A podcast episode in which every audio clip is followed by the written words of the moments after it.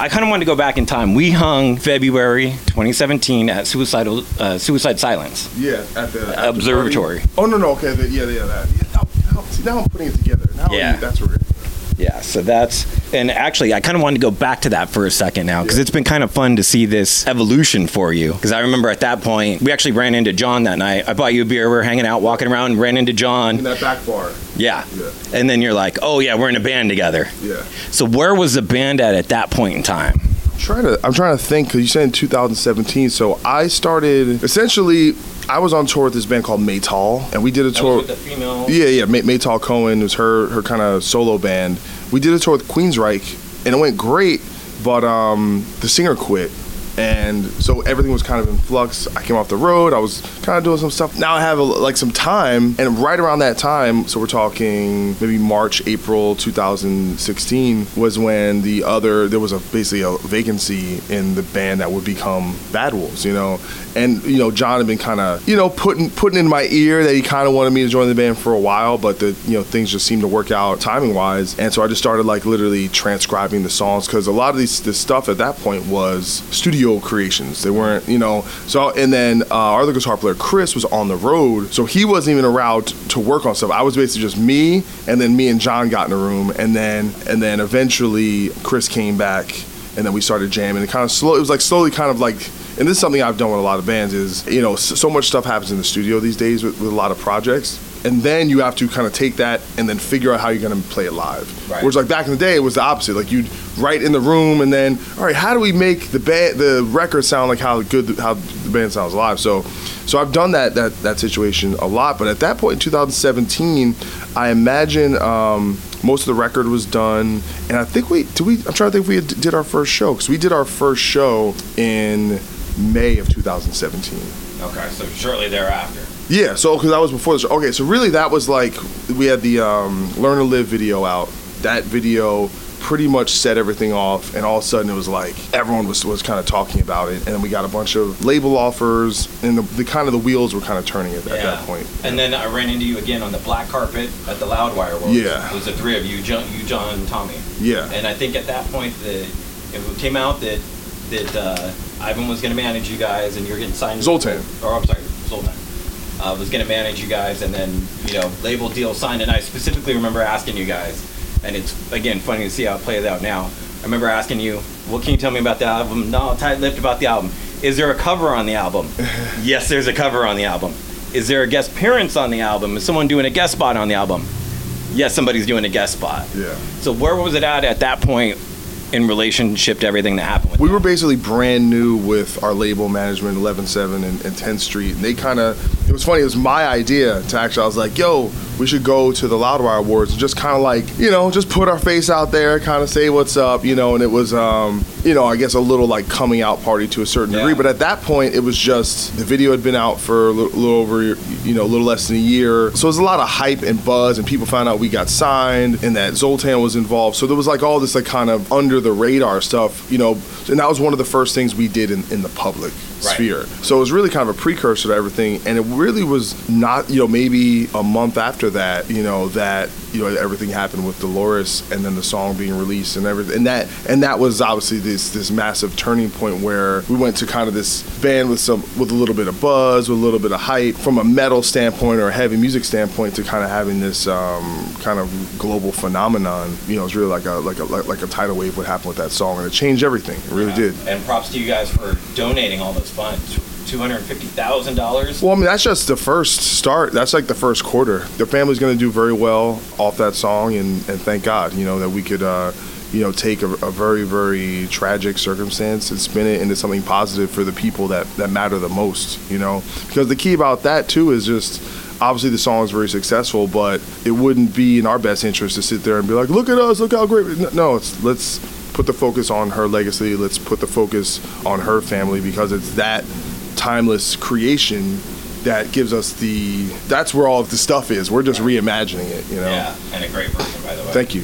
Speaking of tragedy, I wanted to get your take just because of the timing, but talk about, rest in peace, Vinnie Paul. Yeah. Any experiences with the man and your thoughts on his passing? Yeah, I just talked about it on my podcast. So I got to play a song with Vinnie Paul at 2009 Ride or Dime show. Okay. And God Forbid was on tour, my old band, and we were finishing up the Mayhem Festival, and Phil Demmel from Machine Head called me and asked me if I wanted to play A New Level by Pantera there, and I was like kind of hesitant because I didn't have much time, and I didn't, you know, this was before I really had like a lot of stuff to be able to learn songs easily, so I was like, all right, I'll do it. And day of the show, I find out that Vinnie Paul is playing on the song, Corey Taylor from Slipknot singing on it, and so then the pressure gets real raised up. And I remember I actually learned the song wrong. Like I had to like transpose the entire song the day of. But then I just found someone posted some footage of it, of me actually like playing the solo, so I just reposted that the other day. And pretty much it was, we didn't even get to meet him, we just kind of went out there and did it, and then at the end of the show I gave him like a pound, you know, which is funny because if you look at the footage, he finished the song and he like throws his hand in the air and he kind of like is not even looking at me, just kind of looking at the crowd, and kind of he's like, all right, get this guy, pal, all right, just get this guy out of my face. And then actually I met him, the first time I met him was actually on my 21st birthday. Oh, wow. Yeah, I was in Dallas, Texas, and we were on tour with Lamb of God, and we were going to go to the clubhouse, their strip club, right, on for my birthday. And I remember we were in this pickup truck, and dudes were just partying in the pickup truck. And Randy from Lamb of God, this is before he got sober, and he was like, hell yeah, we're rednecking now, yeah! I was like, oh my God, these white people crazy. And then, so we get there, it was a long drive, and I had to pee so bad. I had to go to security to give him my ID, I run inside, and I'm pissing, and I look to the right of me, it's Vinnie Paul. Literally, right, and I'm like, and I kind of freaked out a little bit, I was like, oh my, because I was under the impression none of the guys from Pantera were going to be there. And he was like, hey man, it's cool. It's just real chill. Ended up signing a t-shirt for me. I still have it to this day, nice, for my 21st birthday. So tragic loss. That one's going to sting for a while. Just goes to show you, man, you can't take any of this for granted. Any of these bands are going to be here, and your friends, your family, it's like, this shit could be over today, yeah, so you got to just enjoy the every day for what it is. That's why I try not to focus on too far down the line. It's like, all right, let's have a good show today. Let's work. Whatever I'm working on, let's be in the here and now. Yeah. Let me hit you with a couple of things. I know you're a big music fan. I love the articles when you were writing for a while. There is some really good stuff, and I like to play some little music games. So I want to get your take on this. Yeah, sure. Big Four, Big Four metal, right? I was thinking about it. It's a couple years old now. Thinking about like the next movement, thinking about flipping the script to the 90s, okay, and the next big movement in rock, kind of the Seattle grunge thing. Mm-hmm. So I got a little thing I come up with called the Flannel Five, and it's Nirvana, Pearl Jam, STP, Soundgarden, Alice in Chains, and curious, who would be your number one off that list? If you could only pick one, who's your favorite off that list and why? Well, it would be Alice in Chains, but I would argue you'd have to put Faith No More on there before Stone Temple Pilots, because they were earlier. And I think they were, if anything, STP is were probably influenced by the Pearl Jams and Soundgardens, even though they were contemporaries, but they were like the next generation. But I would put Alice in Chains just because I think if you look at Alice in Chains' entire catalog, I think they were a bit more consistent than some of those other bands, even though, obviously, Nirvana, we lost them very early. Pearl Jam, to me, it's like the first two records, and then Vitalogy, a couple songs, and I kind of fell off.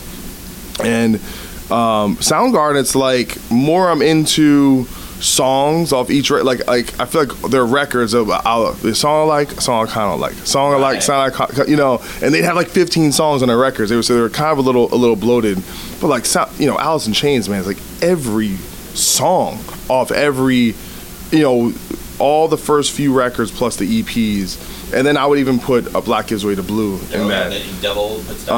Yeah, but so Alice in Chains to me, and also I'd say Jerry Cantrell, like the influence as a guitar player is super massive for me personally.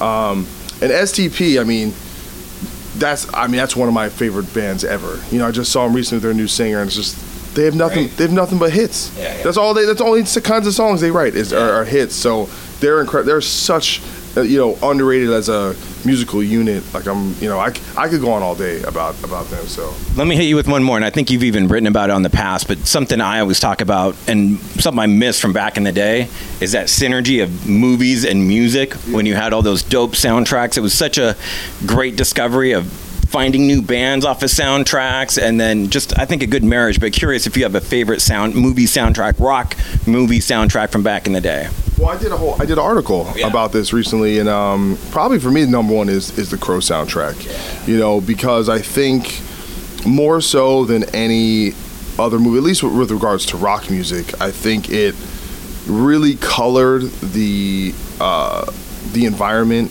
and the tenor of the film. It really worked dramatically for what was happening on screen, and it's difficult to think about those songs and not think about where they appeared in the movie. Right.